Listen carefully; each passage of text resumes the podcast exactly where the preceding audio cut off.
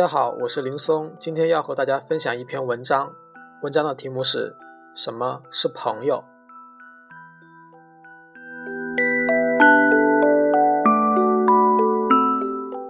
这内容其实也是青年就是一辈子的核心主旨。把时间当作朋友，其实就一句话：一切都靠积累。而七年就是一辈子，主要讨论的是如何自主升级自己大脑的操作系统。而这篇文章就是个升级的例子。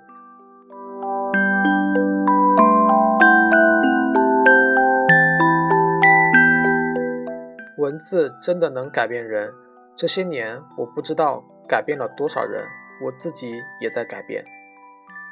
很多人误以为我是不社交的人，把时间当作朋友是一本好书。这本书里有一个章节，不知道被谁截了出来，加了个自以为是、断章取义的标题，叫“放下你的无效社交”。这些年来，不知被多少人转载过。每隔一段时间，就好像是个新热点一样重新出现。周鸿祎转载过，《人民日报》转载过，那段文字的阅读量积累不下五千万次，实际上却一直是误读。我说的是，所有的社交其实都是平等的，在不平等的状态下，没有有效的社交。可是我并没有说不要社交啊，我也没有说社交是无效的啊。我想。我被误读，基本上不是我自己的问题，是绝大多数人阅读能力有限造成的。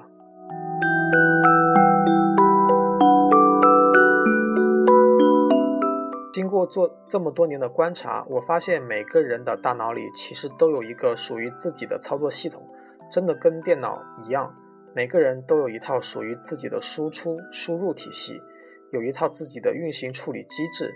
人和人之间很不一样。有的人处理器更大一些，有的人内存更大一些，有些人的硬盘更大一些，有些人的显示器更漂亮一点，有些人的打印机比较高效，有些人配置了网卡，所以可以联网，有些人不联网，有些人的带宽很足，有些人的带宽很小，有点人的在互联网上，有的人在局域网里。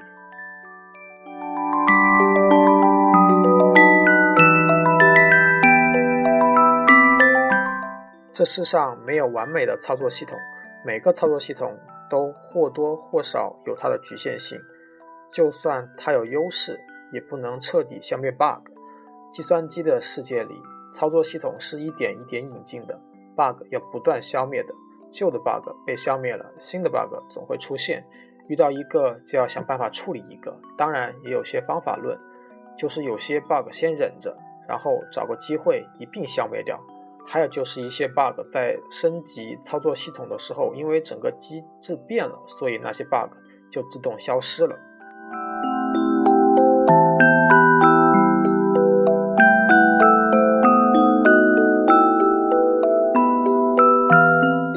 这是特别诡异的事情。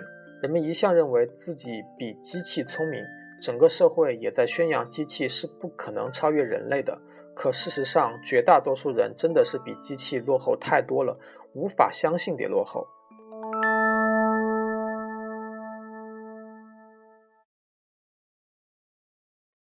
我们今天用的每台电脑都是完整的，每时每刻拿在手上的手机都一样是完整的，它们都有完整的组件、处理器、输入、输出设备、内存、硬盘、联网设备。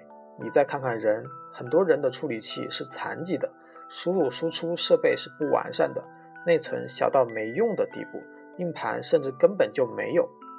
会记笔记、不会用图书馆的人，在我眼里就相当于没有硬盘的电脑。至于联网设备，真的很差，甚至真的还不如没有。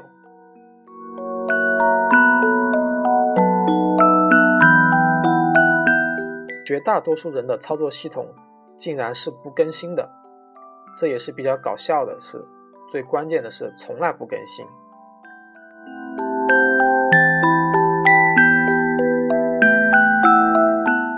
大多数人所使用的操作系统其实是两千年前的，比如他们会自然而然地坚信“眼见为实”这个古老的原则，不懂间接证据的使用方法和判定方法。几年前，韩寒的代笔门事件就充分展现了这个事实。再比如，到今天也有很多硕士、博士认为和老婆生出来的不是儿子，那这事儿是女人的问题。又比如，很多操作系统完全没办法识别中西医结合，根本就是一个无法格式化的概念。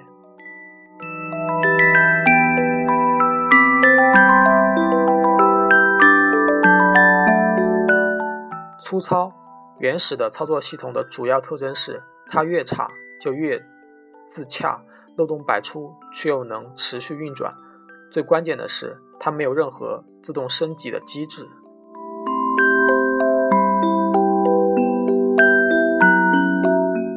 我给大家讲讲我的操作系统是如何自主进化的，如何自主升级的。我把这个叫做重生。我的生活经历了很多次重生。我最近正在写一本书，叫《七年就是一辈子》，换种说法就是七年一次大升级。想想看吧，比起 Windows 不断搭补丁，比起 Mac OS 每年一次重要大升级，人才七年搞一次大升级，是不是很落后呢？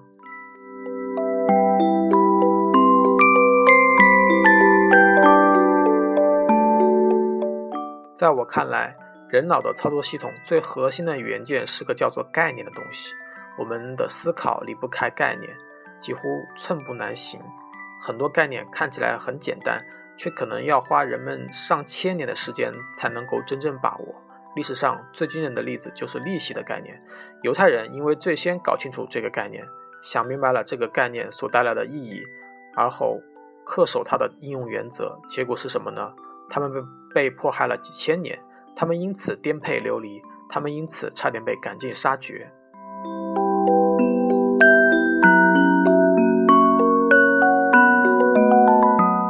今天我们从特别简单、特别基础的我们一生都在用的概念说起，朋友。什么是朋友呢？我从我自己开始说起，以下所提到的我们，其实都是我自己。如果你有共鸣，那就是我们。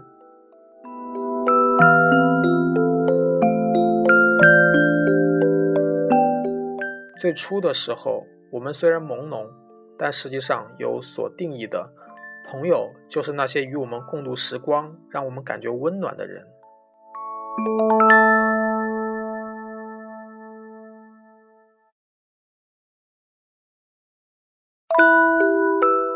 有个词感觉，对，友情就是一种感觉，它让我们温暖。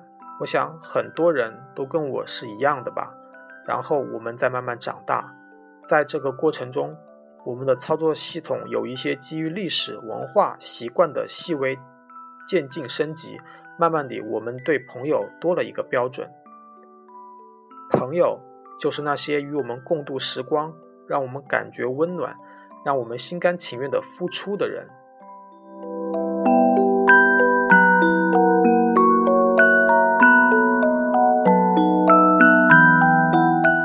这里我使用了一个很中性的描述，让我们心甘情愿的付出。你也知道，这其实很多的时候是不可能的。在我们东北老家，这叫够意思。小朋友们之间开始慢慢学会另一个概念，叫义气，然后。不由自主地把这个概念和朋友这个概念揉在一起。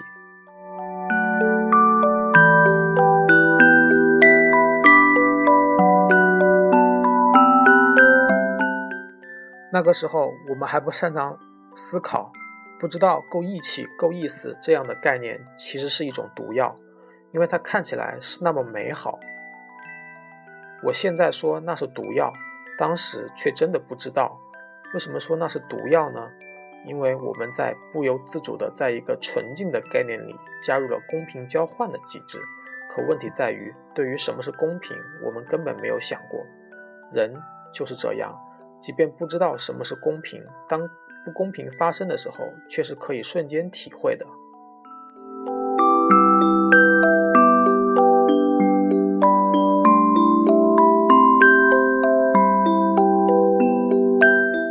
于是就开始有了背叛，开始有了欺骗，开始有了伤害，开始有了失望和愤世嫉俗，于是我们就进入了一个相对混乱的时期。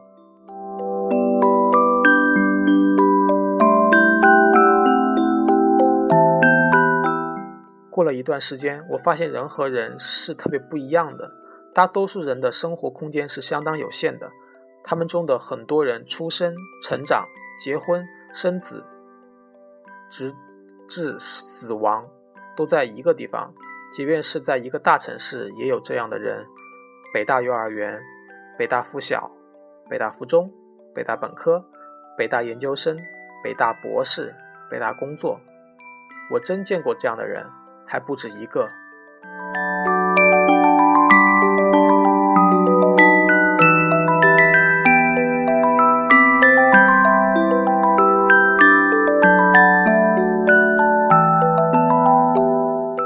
然后我呢，我出生在黑龙江省海林县，八岁的时候跟随父母搬到延吉市，小学转学一次，初中转学一次，高中复读一次。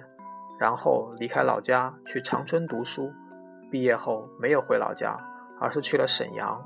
再后来回老家待了一段时间，然后又辗转广州，而后定居北京。于是对我来说，被动且长期好像是不存在的。当我回头望过去的时候，虽然从小交下的老朋友其实不多，但几乎每一个都是我自己主动保持联系，所以才一直有联系的。维系交往是耗费时间精力的，两个人的交往过程中，一定至少有一个是主动的，而我就是那个主动的人，因为我觉得这些成本是必然存在的，也是必须承担的。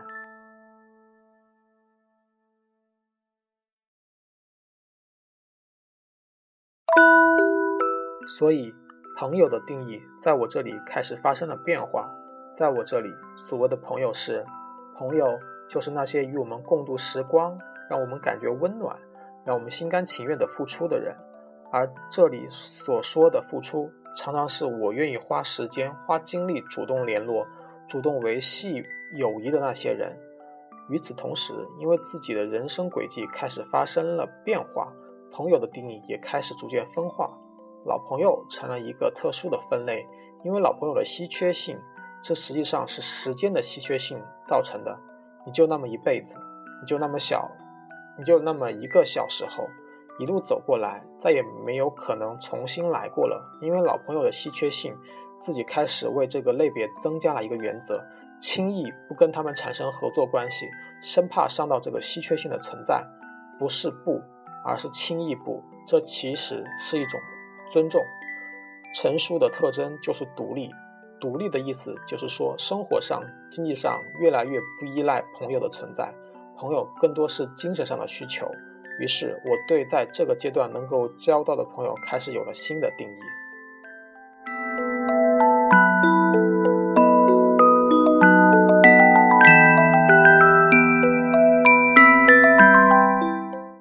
朋友就是那些愿意与我交往，并且我也钦佩的人。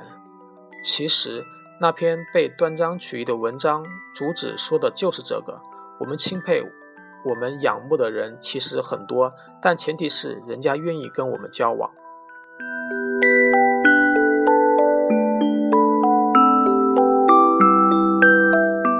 因为我很了解一个现象：交往是耗费时间的。又由于我自己长期主动维护友谊的人，我很自然的知道这些的时候，你不小心就会成为别人的负担。这是很不好的，不是吗？一方面，在我的朋友眼里，我是个擅长社交的人，我懂得如何维系自己已有的关系，我懂得去主动与我一些我欣赏的人建立新的联系。但说实话，在相当长一段时间里，我发现我特别不擅长处理阶层关系。而我自己的经历使得我自己在这方面缺少历练，我没上过班，一天班都没有上过。大学毕业就做销售，后来确实在新东方那个机构工作过，可是，在那里老师不是行政人员，是不需要做班的，完全是放养模式。于是，一旦我处理层级关系，就肯定出差错。我做过各种被别人笑到肚子疼、很多很多非常不得体的事情。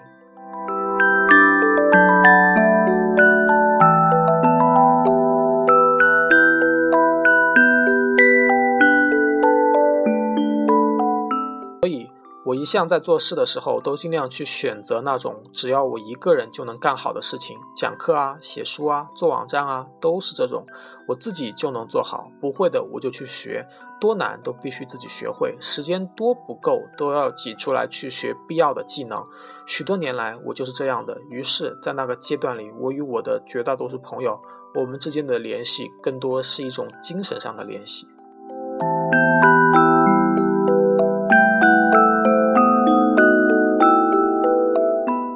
这种情况大约持续到三十五岁左右。随后的几年里，我逐渐意识到我有能力去帮助一些人了。其实，在那之前，更多的时候我是自顾不暇的。后来，我逐渐干脆成了一些人进步的动力。我想把时间当作朋友，陪着很多人度过了上一辈子吧。于是，我对朋友的定义再一次更新。朋友就是那些我愿意花时间与精力与之共同做成至少一件事儿的人。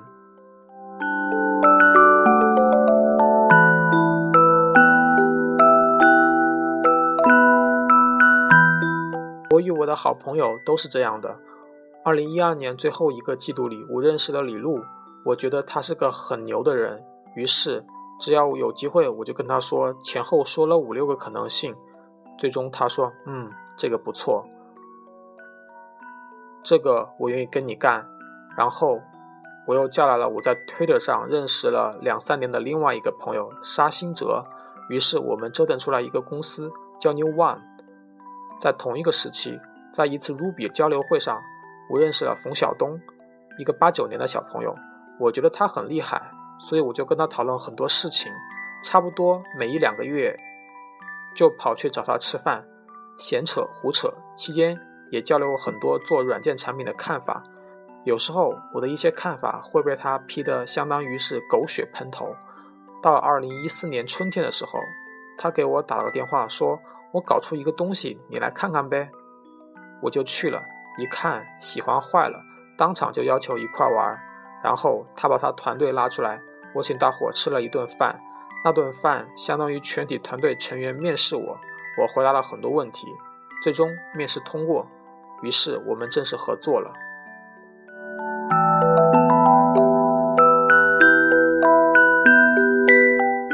另外一个好朋友叫公明，现在是国内知名的区块链技术专家。我认识他的时候就觉得他与众不同，于是我就一直在找机会，创造机会，看看能不能一起做个什么事儿。前后也是提过很多方案，可都不太合适，于是就放在那里。时不时我就会联络他，跟他聊新的想法。这样过了两年多，有一天我又跟他说我有我的想法。这一次他一听就说：“嗯，这个可以搞，而且必须搞。”于是我们俩就搞了一家公司，叫彼此保险。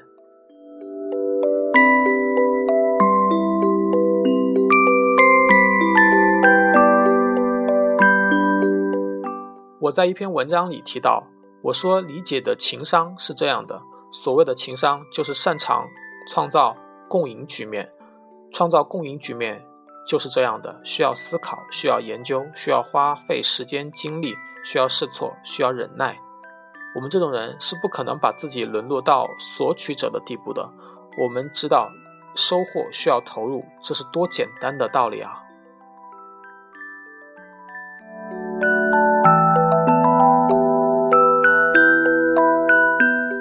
所以，回头看看我对朋友友情的定义，其实背后是一个很简单、很清晰的过程：依附、独立、共生。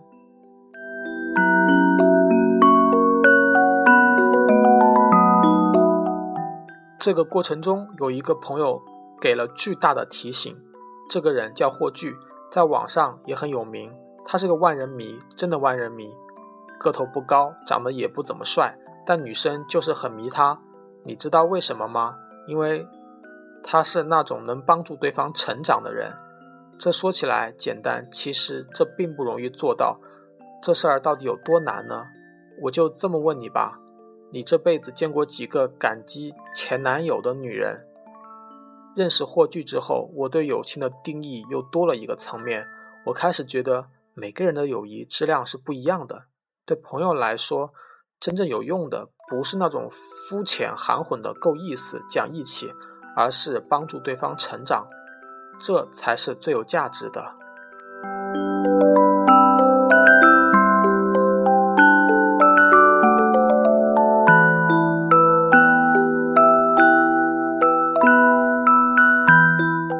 友谊中最有价值的部分，来自于各自的成长或或或者共同成长。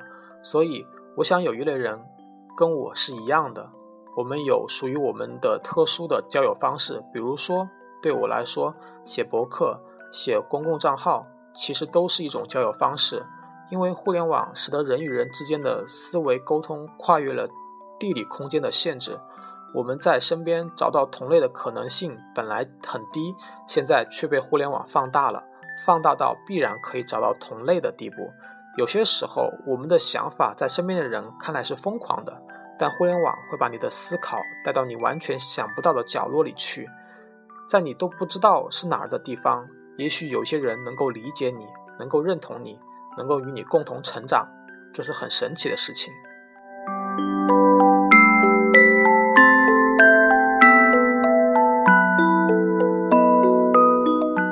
我写博客是十年前的事情了。开公共账号也是最近的事情，甚至对朋友这个概念的长期主动更新，使得我有了另外一些属于我的相对特殊的方法论。我最近搞了个收费群，群的名字叫“共同成长”，就是这种方法论的应用。在群的介绍里，我是这么写的：不要以为交了钱进来的就会自动得到什么好处，事实上，你交了钱进来，你还要分享，分享你的成长，分享你的经验，分享你的知识，不分享。不成长。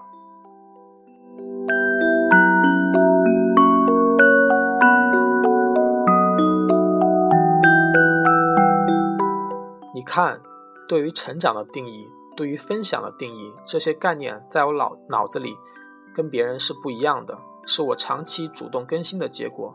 我的操作系统也就因此不同。我有我的输入方式，我有我的输出方式，我有我的处理机制。最关键的是，我发展了。除了一种方式可以让我自己的操作系统主动升级，并且我也努力想办法提升升级速度与频率，同时也要保证这个操作系统的稳定性。然后就是方法论。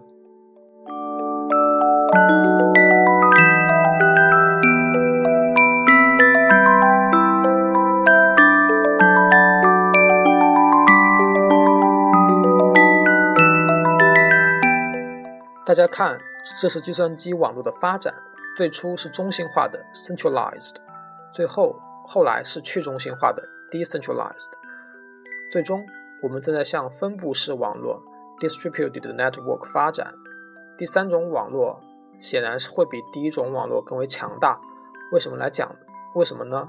通俗来讲，就是连接更多、更活跃。这样的结果不仅仅是效率更高，而且还会出现更多意外的惊喜 （serendipity）。